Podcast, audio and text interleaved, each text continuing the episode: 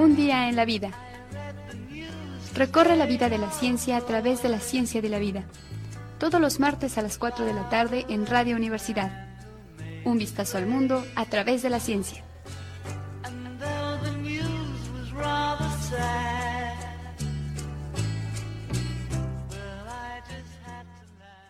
Buenas tardes, 15 de marzo del 2022. Yo soy Marco Sánchez y les doy la bienvenida a este programa de comunicación de la ciencia que produce la licenciatura en biología de la Facultad de Ciencias Naturales. Teléfono en cabina 442 192 1293, es que tengo un, no alcanzo a ver, 442 192 92 12 93, no me lo ha aprendido y eso que voy a hablar sobre aprendizaje y memoria. Y el teléfono celular 442 322 1077, correo electrónico cienciaradiouac arroba gmail.com. Bueno, pues eh, vamos a hablar sobre el cerebro, las funciones del cerebro eh, un poco de historia, la estructura, cosas de veras, bueno, para aquellos que les interesa este tema, cosas fascinantes. ¿Por qué voy a hablar del cerebro? Y no solamente hoy, voy a hablar todo el mes, bueno, serían como tres sesiones hablando del cerebro, principalmente. Eh, en primer lugar, porque es fascinante. En segundo lugar, porque hay un montón de temas que tienen que ver con el cerebro y en general el sistema nervioso. Pero la tercera, la tercera razón es porque inicia la Semana Internacional del Cerebro.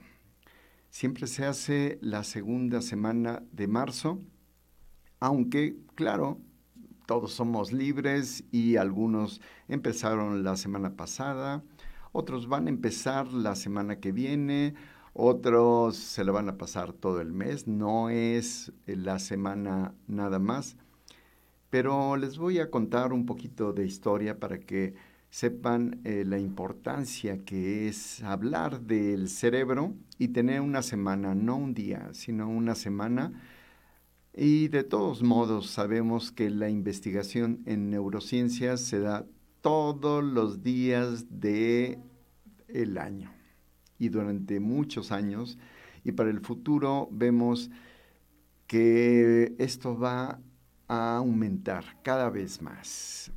las personas que les interesa y entran a la investigación en neurociencias eh, parece que es cada vez más desde edades tempranas, no solamente aquellos que están estudiando un posgrado, eh, aquellos que están por terminar la carrera y sobre todo, y lo más interesante es que niños, niños que están incluso en preescolar, también ya empiezan a hablar de neurociencias.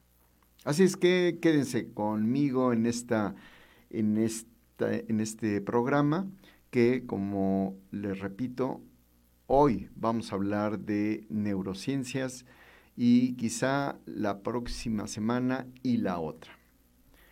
Muy bien, eh, hay temas, por ejemplo, como la memoria, cómo decidimos, las adicciones, qué tiene que ver el microbioma con el cerebro, lo que nos pasa en el intestino y algunos problemas neurológicos o psiquiátricos, enfermedades eh, de todo tipo que pueden ser infecciosas, eh, enfermedades en la comunicación, enfermedades endocrinas y bueno, ya lo comentaba, enfermedades neurológicas, psiquiátricas como en el caso de Alzheimer, el problema de la conciencia, pues básicamente les voy a decir que no sabemos cómo se lleva a cabo la conciencia, pero es importante saber cómo, cómo están investigando este tipo de, de temas. Plasticidad cerebral, muerte y neurogénesis, el cerebro de otros animales, la evolución, bueno, en fin, una gran cantidad de temas. No los voy a abarcar todos, Pero si ustedes me escriben y me dicen, pues hay un tema de neurociencias que le gustaría conocer, por alguna razón, lo que sea, adelante. Eh, ustedes hablan y yo, si no tengo todo el conocimiento, ya saben, me pongo a estudiar, le pregunto a un experto, e investigo aquí y allá y les traigo un tema bien fundamentado, eso sí. Eh, y si lo sé, pues ahí, aquí comento y eh, de todos modos me pongo a estudiar, porque lo importante no es solamente lo que se sabe, un poco de historia, sino también lo que se está haciendo en este momento, lo que se publicó hoy en la madrugada o hace una semana. Yo creo que es importante siempre estar atento a lo que a uno le interesa. En fin, entonces vamos a empezar. Y la historia, mm, al menos para mí, pero una buena parte de, la historia de, este movimiento que tiene que ver con la Semana del Cerebro, inició alrededor de 1988. Eh, recuerdo bien, yo estuve en el Congreso esta semana o este mes de las neurociencias. Y en ese año eh, se estaba dando a conocer los trabajos que desde 1996, dos años antes, se había producido porque se eh, creó la fundación Dana Alliance of Brain Initiation. Esta esta asociación para el estudio de las neurociencias tenía que ver, por supuesto, con eh, el estudio, pero sobre todo la enseñanza, la, divulgación del conocimiento científico emanado de los laboratorios de, de neurociencias, de neurobiología, de neuropsiquiatría, de neuropsicología y todo lo neuro relacionado.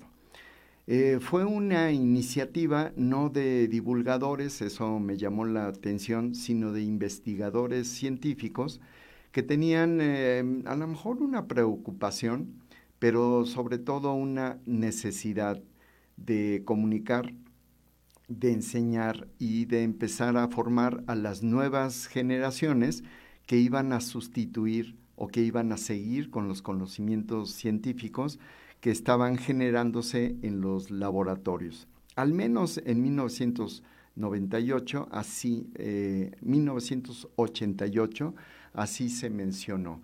En una plática que dieron unos investigadores, seguramente de esta sociedad, y que eh, nos decía que iba a haber toda una línea de investigación y de enseñanza de la ciencia para niños de preescolar. Yo, estudiante de, creo que estaba en la maestría y relacionado con las neurociencias, la verdad es que lo vi demasiado utópico.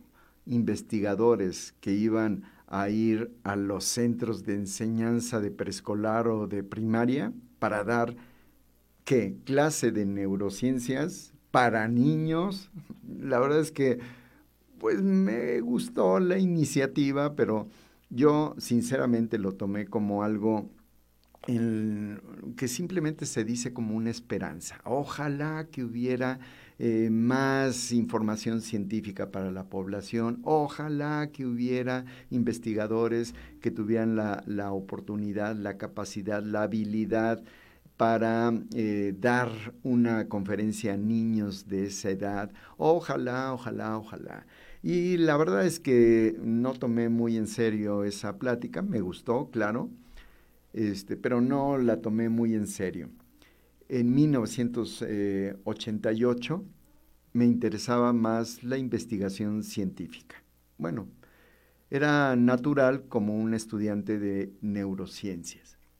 Así es que después de esta plática me eché a correr eh, y llegué a una plática en donde se iba a dar, no a conocer eh, inicialmente, porque ya todos conocíamos Eh, se había dado una publicación un mes y medio antes, quizá dos eh, eh, meses antes, en la revista Nature, en donde se mostraba que había migración de células jóvenes que se iban a convertir en neuronas. Claro, estaba hecho en un modelo animal en aves que cantan, en, los, en las aves del grupo de los paserinos. Eh, así es que esa publicación llamó mucho la atención. Tenía uno que llegar temprano para eh, conseguir un lugar. Eh, pues yo entré, ya estaba todo lleno el salón, y así es que me quedé no solamente parado, sino fuera del salón, simplemente oyendo al investigador que estaba exponiendo esa, esa cosa que fue maravillosa en ese momento. ¿Por qué era tan importante? Al menos para mí, y bueno, como vi en el salón que estaba repleto, pues para una gran cantidad de personas. Diez años antes eh, había habido una publicación, estoy hablando de 1970 y tantos, casi 1980, un investigador de apellido Altman ya había publicado eh, una sugerencia de que había neurogénesis en el adulto. Em, ¿Por qué era tan importante esa publicación? Porque en esa época se nos decía a todos los estudiantes, todos los investigadores lo sabían y nos lo decían a los estudiantes, hay de aquel que dijera que hubiera em, una una neurogénesis, una formación de nuevas neuronas en el cerebro de un adulto, ya no digamos de humano, eso mejor ni lo mencionamos, sino de un animal adulto, por ejemplo un ave. ¿Y por qué lo decían? Precisamente porque las neuronas, el estudio de las neuronas, eh, su origen había sido como en una cama de, eh, repleta de algodón, eran las neuronas, las reinas a nivel celular. No había otra célula que que fuera más consentida que las neuronas. Nos decían que con lo que nacíamos eh, de, de las neuronas, con esas íbamos a morir, si acaso se nos morían por muchas razones, golpes, alcohol, mal funcionamiento, eh, sin utilizarlas, en fin, había una gran cantidad de, procesos por los cuales las neuronas se morían. Y conforme íbamos avanzando en la edad, pues se deteriora el cerebro, se acaban algunas funciones, se deterioran eh, funciones vitales eh, o hay problemas con la memoria y eso todo lo sabíamos, así es que lo dábamos por hecho el escepticismo no era tampoco muy formado en esa época, ni siquiera en, cuando era la enseñanza de la ciencia en los institutos de investigación. Uno tenía que ser escéptico por naturaleza, casi casi, pero la formación en el escepticismo, en esa, en esa idea de que no te creas todo, busca alternativas, busca otra información, no era así tampoco muy formativo en esa época. Así es que lo que nos decían antes de 1980 era pues, casi la realidad que teníamos estudiantes de neurociencias. Así es que no había formación de nuevas neuronas en la etapa adulta.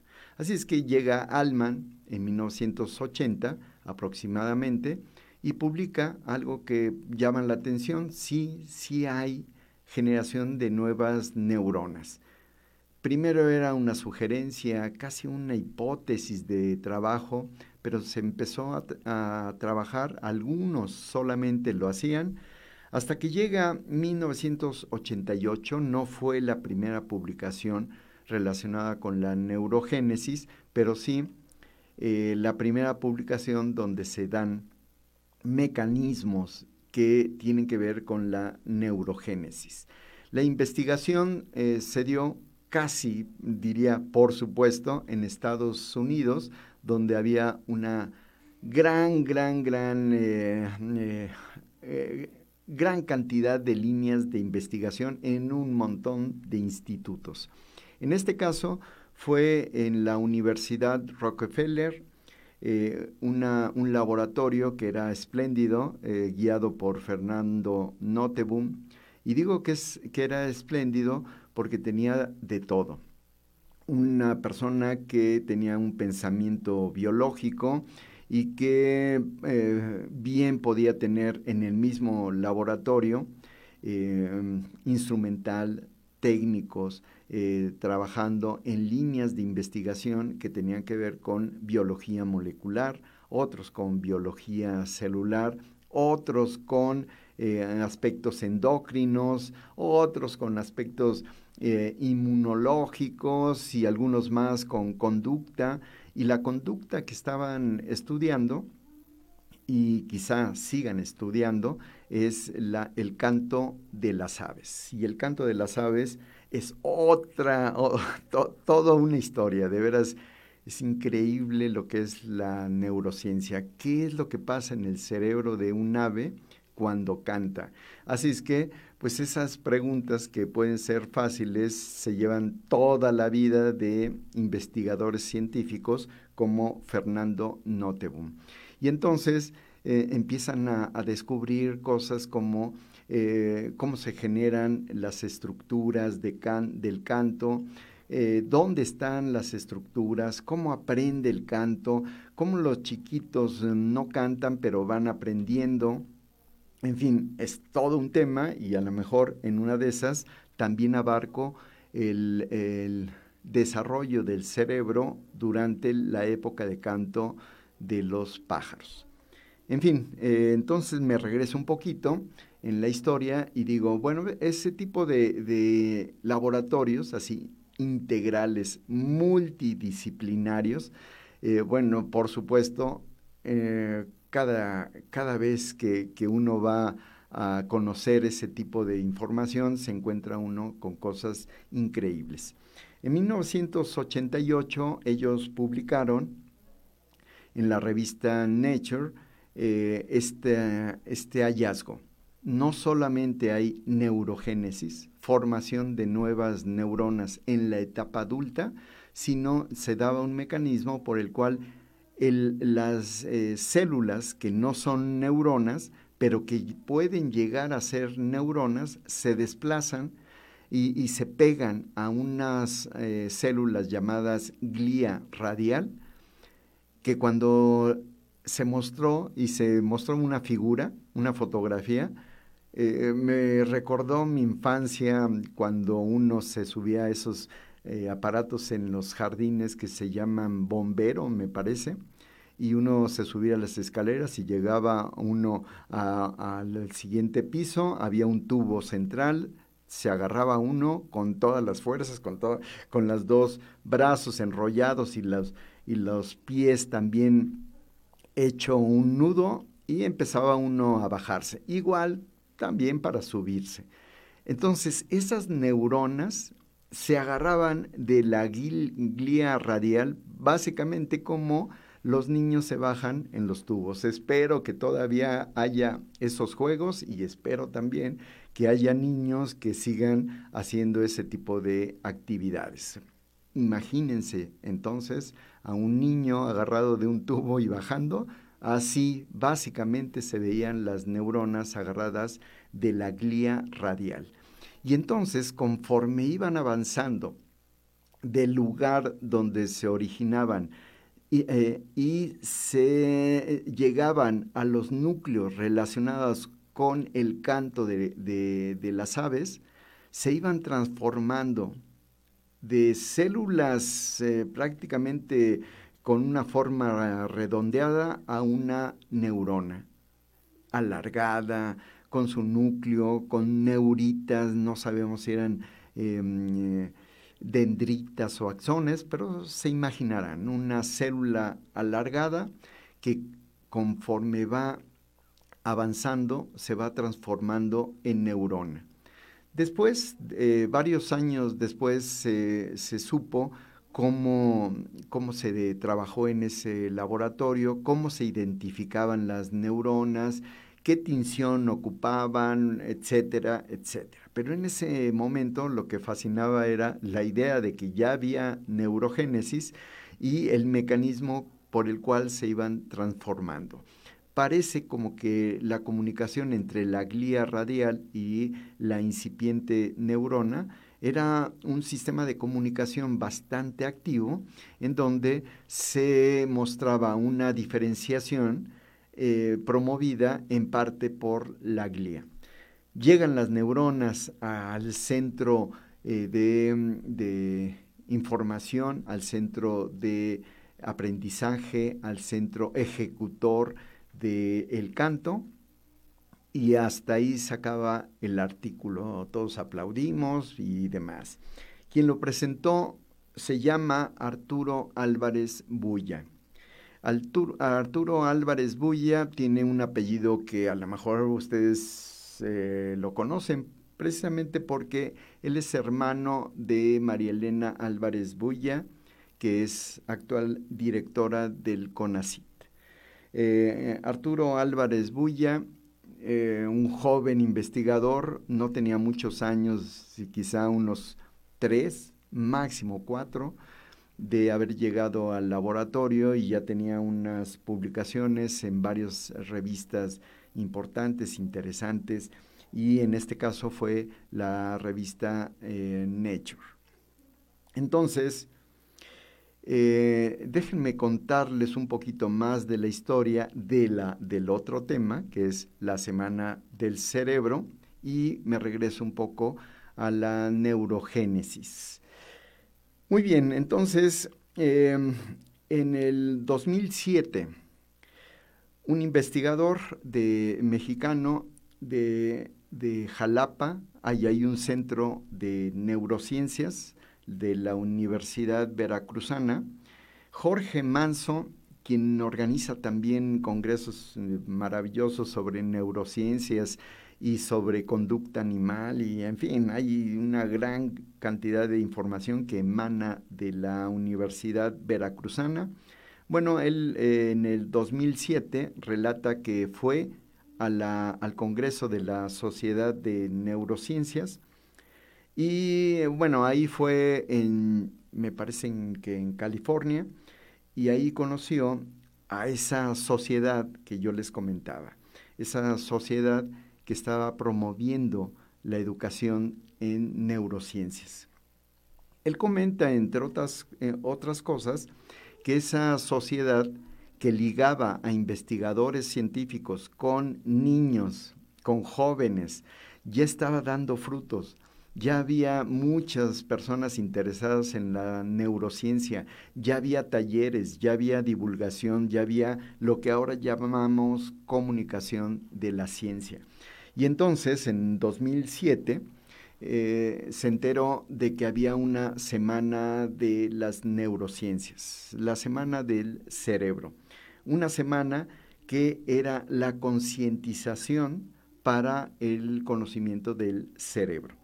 Entonces, en el 2008 vuelve al Congreso Jorge Manso y conoce ahora a los organizadores, se compromete más, se involucra más y entre varias cosas que hizo fue que levantó la mano para traducir al español un libro que se llamó y que se sigue llamando porque todavía lo editan, eh, Brain Facts, Hechos Cerebrales, eh, apuntes sobre el cerebro y el sistema nervioso. Si ustedes quieren tener ese libro, pueden eh, precisamente poner ese nombre que les acabo de dar y si no, pues es más fácil que me escriban al correo electrónico cienciaradiouacu.gmail.com y con gusto se los paso. Y entonces, eh, a partir de ahí, se establece la Semana del Cerebro aquí en México. Se inundó después con, eh, varias otras instituciones que se empezaron a, meter, a involucrar, a relacionarse con esto. Aquí en Querétaro, por supuesto, tenemos a nuestros colegas del Instituto de Neurobiología que, claro, participan año con año en la Semana del Cerebro. Eh, ustedes pueden encontrar su programa. Ellos van a empezar la próxima semana, según entiendo, y ustedes pueden encontrar su programa eh, en donde van a ver varias pláticas, eh, tanto de divulgación como para profesores y varios talleres. ustedes pueden ir al Gómez Morín para que se empapen y disfruten el conocimiento del cerebro. Se van a maravillar. Hay tanta, tanta información que no, acaba uno de, hablar de cualquier tema relacionado con las neurociencias. Espero que me, alcance para hablar al menos de tres temas en neurociencias. Algo que ya llevo avanzado, que es la neurogénesis, y algunos otros temas. Así es que vamos a hacer una pausa eh, para identificar a esta radiodifusora y regresamos rapidísimamente.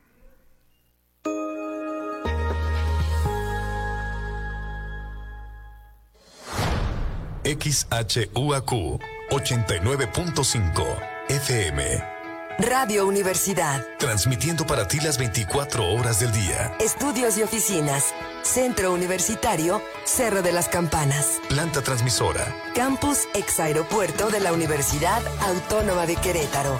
Carretera Yechimequilla sin número, Ejido Bolaños. Radio Universidad. Integrante del sistema de radio, televisión y cinematografía de la Universidad Autónoma de Querétaro. Radio Universidad. 89.5 FM. La cultura universal. Radio Universidad. Bueno, regresamos a este programa de comunicación de la ciencia que produce la licenciatura en biología de la Facultad de Ciencias Naturales. Yo soy Marco Sánchez. Les agradezco que sigan conmigo eh, y estamos viendo el tema de la semana del cerebro. Lo voy a convertir en las tres semanas del cerebro. Vamos a ver varios temas eh, a lo largo de este mes y ya les contaba un poquitito de la historia de por qué se origina la Semana del Cerebro. 1988 yo me enteré de, esta iniciativa en la Sociedad de Neurociencias. Eh, pues son muchos países que participan pero en ese entonces se llevó a cabo en Toronto. La sociedad me parece que em, es de Estados Unidos, no la de neurociencias, no me refiero a eso, sino esta sociedad que impulsó la Semana del Cerebro. Muy bien, entonces, mm, esto que no me llamó la atención en 1988 dio frutos y sigue dando frutos. Y uno de esos frutos también, por supuesto, llegó eh, a mí, pero ya un poquito retrasado. Y yo eh, trabajé, hice un trabajo con niños de primaria, creo que eran de primero o segundo de primaria, no, no me acuerdo. Hicimos todo un trabajo eh, fabuloso con estos chamacos que tenía que ver con el conocimiento del cerebro. Y, eh, empezamos a, dar eh, varios talleres, varias pláticas, eh, desde mm, que era una neurona, pero cómo veíamos también con ellas y cómo escuchábamos, cómo podíamos entender, aprender y demás. fue bastante interesante y mm, eh, saqué un librito que no he publicado aún, pero que se llama algo así como, bueno, ni me acuerdo ahorita, es El cerebro viviente o algo parecido. Eh, de ahí surgió la idea de un día en la vida del cerebro. A partir de ese tipo de trabajos, un día en la vida del cerebro que se convirtió solamente en un día en la vida. Le quité lo del cerebro porque íbamos a trabajar eh, varios temas, Juan Malda y yo, cuando iniciamos este programa, y pues valía la pena no ponerle el cerebro nada más o evolución como él había propuesto, sino simplemente un día en la vida. Y como a los dos nos gustaba la, la, pieza de Lennon y McCartney, pues ya estaba, ¿no? Un día en la vida y con la música de Lennon y McCartney, y ese es lo primero que oyen antes de entrar a este programa. Bueno, eh, continúo con la neurogénesis. Ya les comenté entonces que Arturo Álvarez Bulla, un mexicano que se fue a estudiar a la Universidad Rockefeller, sacó una información interesantísima, revolucionó, cambió nuestras mentes porque de ese momento, digamos, desde el trabajo de Alman y el trabajo de Álvarez Bulla, pues se cambió todo. Ahora sí podíamos entender cómo se formaban nuevas neuronas. Y muchos investigadores se fueron por esa vía hasta que mm, alrededor del 2004 se publicó eh, en una revista muy importante, eh, bueno, en un montón de revistas, Journal of Neuroscience, Neuroscience, Nature, Science, varias publicaciones eh, con un solo tema, los humanos también tenemos generación de nuevas neuronas en la etapa adulta. A nadie le admira que haya generación de neuronas durante el desarrollo, pues es normal, ¿no? Se generan las nuevas neuronas. Pero en la etapa adulta es admirable, es interesante saber cómo se obtuvo esa información, porque se trabajó inicialmente con taxistas, taxistas de eh, Nueva York y también taxistas del Reino Unido.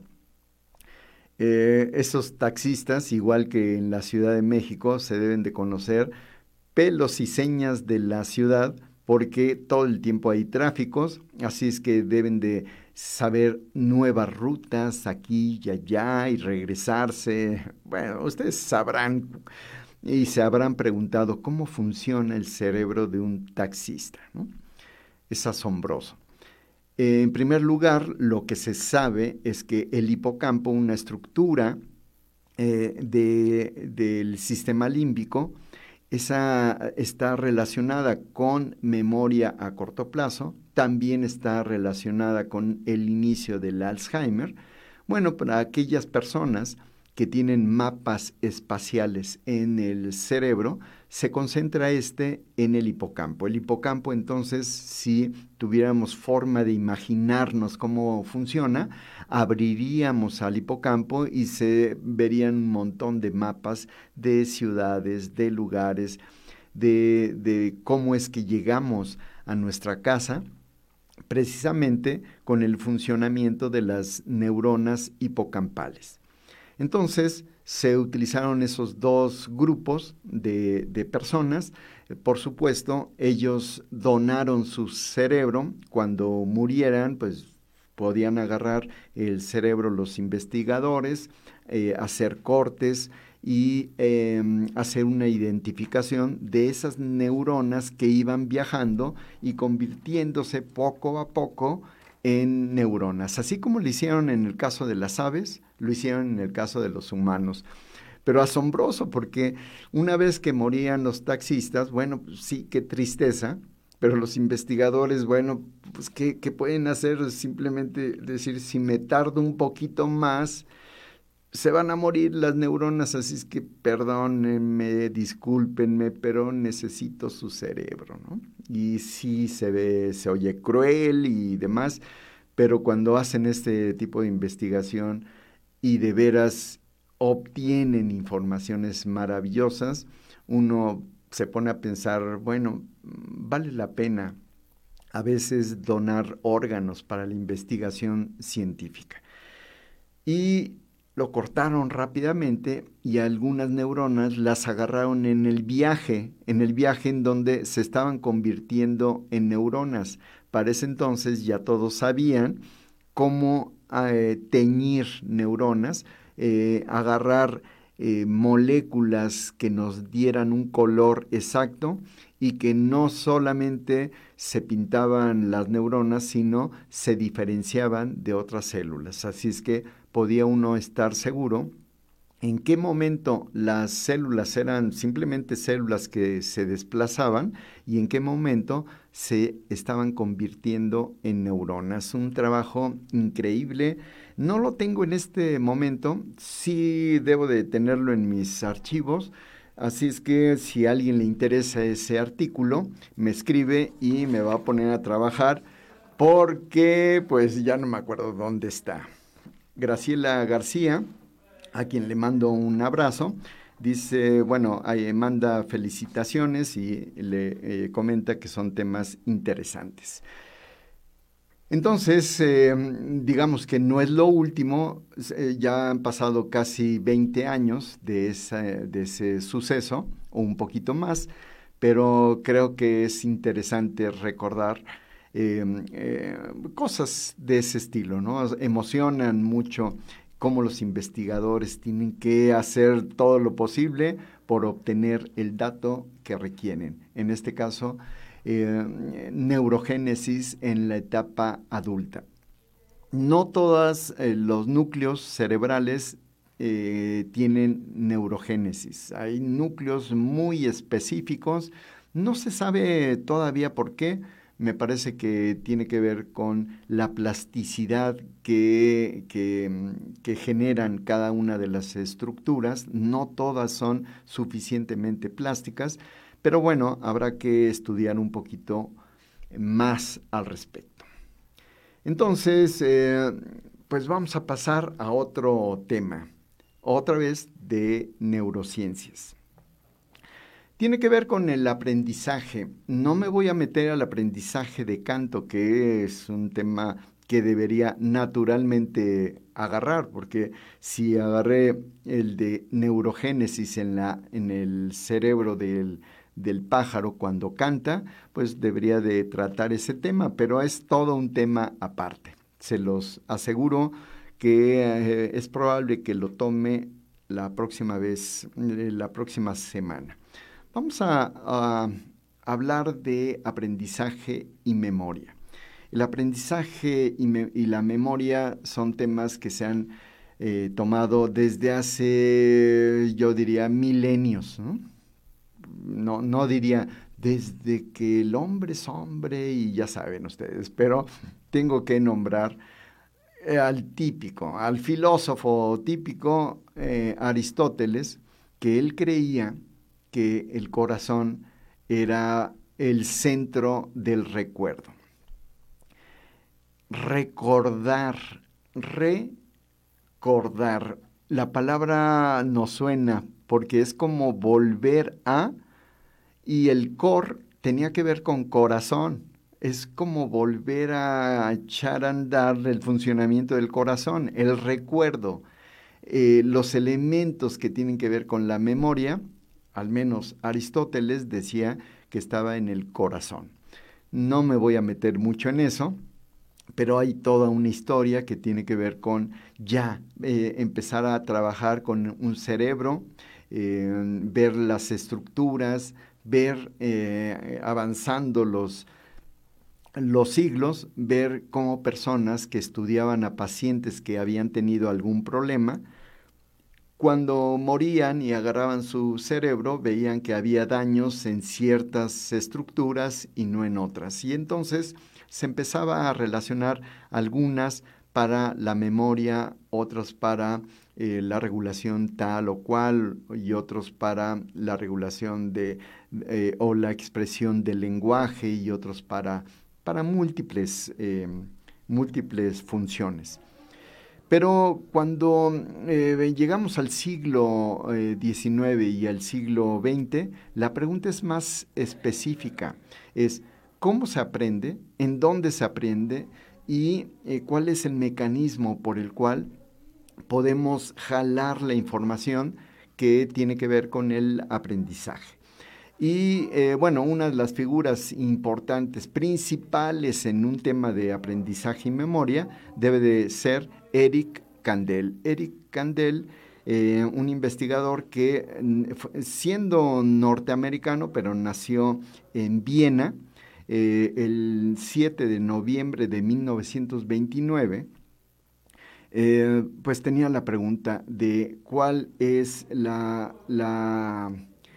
el mecanismo por el cual se aprende y se memoriza. Y entonces, pues se empezó a atacar con eh, temas relacionados con, la, con el psicoanálisis, con la psicología, pero no le daban la información que él eh, estaba buscando porque era una información casi superficial. No había una información que le dijera exactamente cómo se aprendía.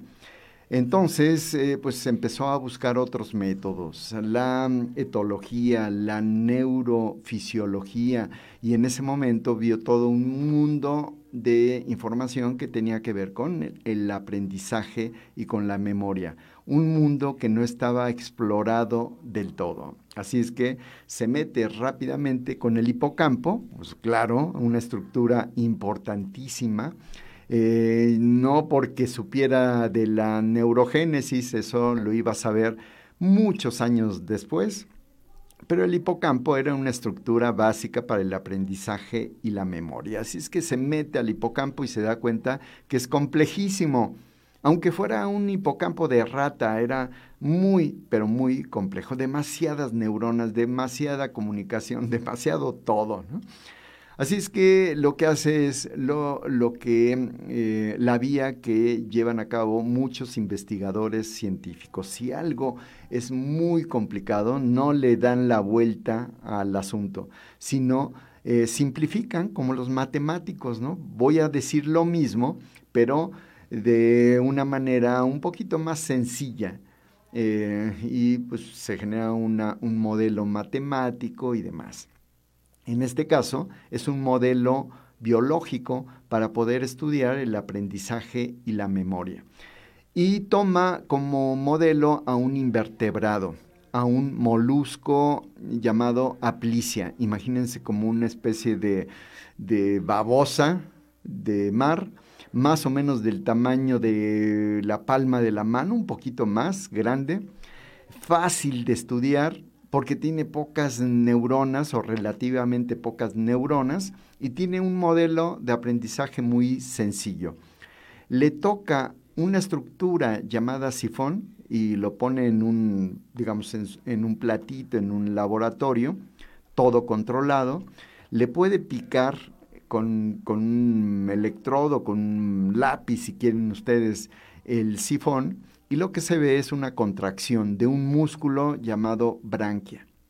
Así es que imagínense, le tocamos una parte a la aplicia y se ve cómo se contrae otra parte. Lo interesante fue que si le siguen tocando el sifón, llega un momento que la aplicia pues, ya no responde, y eso no quiere decir que no tenga la capacidad de reaccionar. Tienen neurotransmisores, las células siguen funcionando, todo está bien, pero la primera pregunta que responde Eric Kandel es ¿por qué no responde?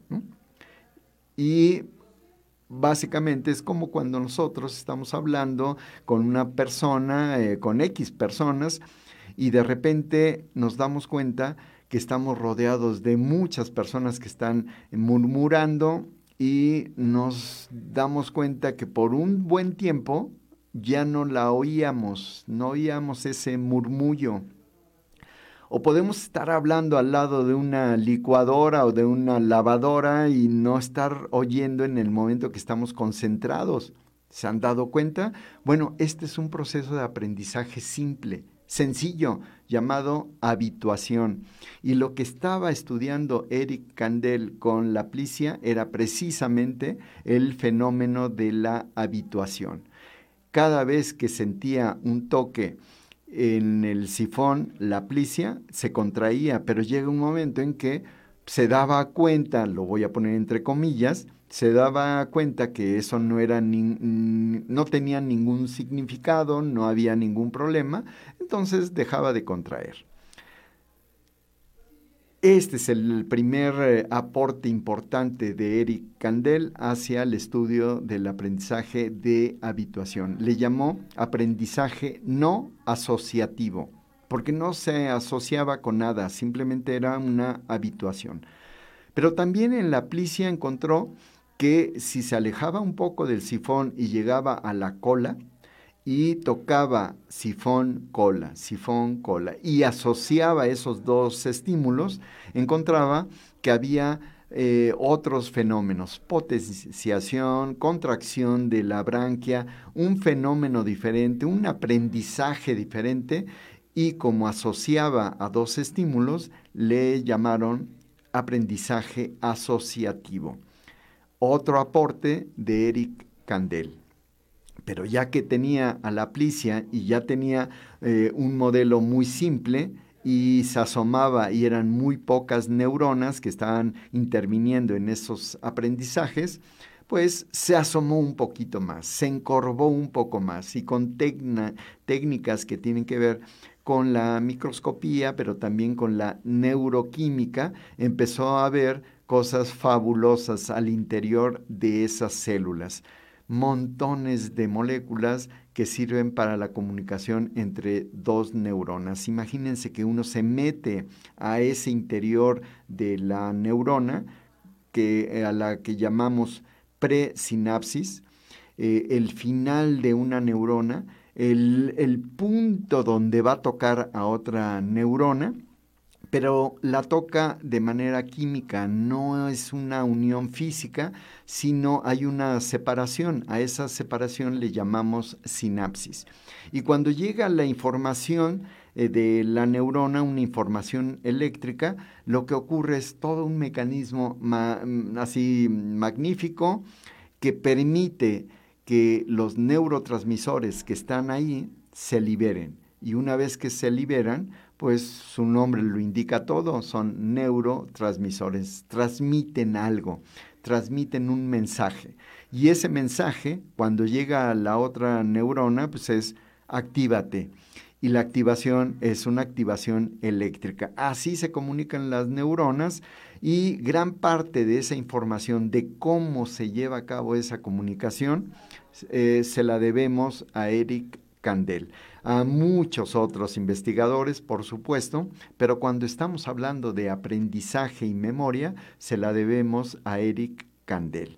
Y entonces, pues ya sabía que había una neurona que se comunicaba con otra para que eh, asociara el sifón con la contracción de la branquia y entonces se ve en qué momento se detiene esa información, se amplifica, aprende más, hay plasticidad, se ensancha la comunicación, hay más neurotransmisores, más receptores. Eh, lo que quiere decir es que eh, descubre el mecanismo intrínseco de cómo aprendemos de manera rápida, y, nos, eh, memorizamos de una manera temporalmente corta, como es la memoria a corto plazo, y cómo si estamos haciendo una estimulación de neuronas y recibimos la información y las volvemos a asociar y estimulamos, esas neuronas van a ensancharse, van a generar plasticidad y el aprendizaje y la memoria se hace más robusto. Y por lo tanto, la memoria se puede alargar en el tiempo. A esto le llamamos memoria a largo plazo. Otra contribución maravillosa de Eric Kandel. Claro, no es solamente de él, pero él participó mucho en todo estos esclarecer los mecanismos del aprendizaje y la memoria. Yo les comenté que los investigadores no es que le den la vuelta a las cosas simplemente cuando se topan con algo difícil. Yo les comenté que cuando Eric Kandel quería saber qué onda con el aprendizaje y la memoria, se metió primero con eh, la fisiología del hipocampo y lo vio súper complejo. Pero no es que tuviera miedo, por supuesto, es si quiero entender las cosas, primero parto de algo relativamente sencillo. Se va a la plicia, encuentra todo esto que les acabo de comentar y una vez que ya sabe todo eso, se regresa al hipocampo y lo mismo que hizo en la plicia, empieza a trabajarlo en el hipocampo y eh, una de las cosas también increíbles que descubrió es que básicamente el mismo mecanismo que encontramos en un invertebrado, en un molusco nudibranquio llamado aplicia, lo podemos encontrar en ratones, en conejos y, por supuesto, en humanos. El mecanismo de aprendizaje y memoria es básicamente el mismo y se imaginan toda una vida de trabajo de Eric Kandel que responda a esa pregunta, para muchos dirán, ¿y todo eso lo hizo en como en cuántos años? Yo diría en toda su vida, ¿sí? Y de veras, de veras es apasionante la investigación como para centrarse en un tema, es más, en muy pocas preguntas durante toda la vida y la respuesta de un apasionado de la investigación científica dirá, claro que sí, con una sonrisota. Y claro, Eric Kandel recibió el premio Nobel en el año 2000. El aprendizaje y la memoria fue su pasión, sigue siendo su pasión. Em, son de esos eh, investigadores que también participaron en algún momento en las charlas que se daban para profesores, para que los mismos profesores se interesaran en temas de neurociencias, pero también eh, formaran a estudiantes en las ciencias del cerebro. Y tomando en cuenta esto, no, no es solamente que educaran en temas relacionados con el cerebro, sino principalmente en temas relacionados con la ciencia. Y cuando hablamos de eso, estamos hablando de formación de, cerebros.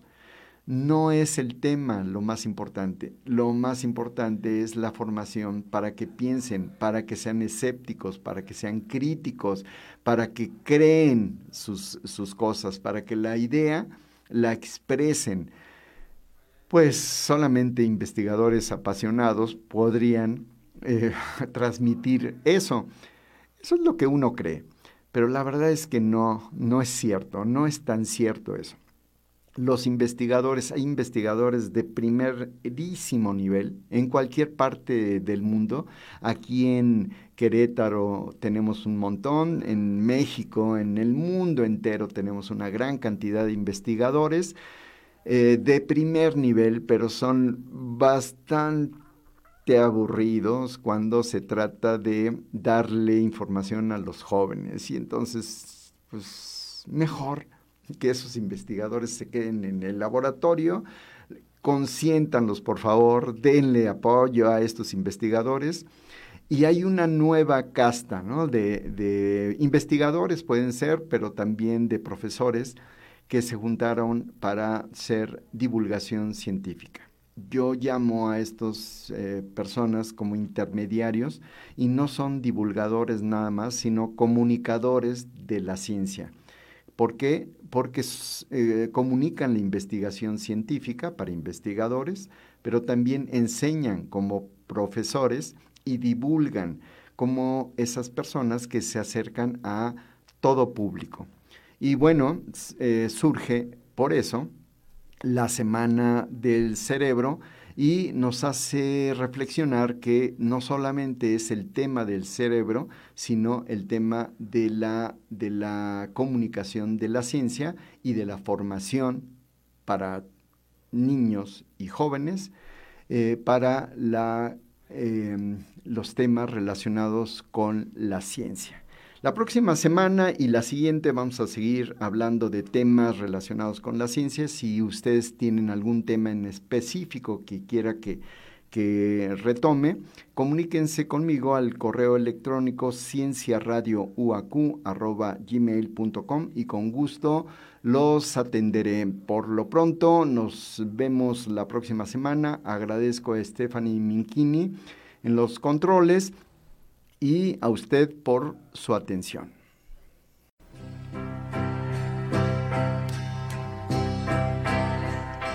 Un día en la vida. Recorre la vida de la ciencia a través de la ciencia de la vida. Todos los martes a las 4 de la tarde en Radio Universidad. Un vistazo al mundo a través de la ciencia.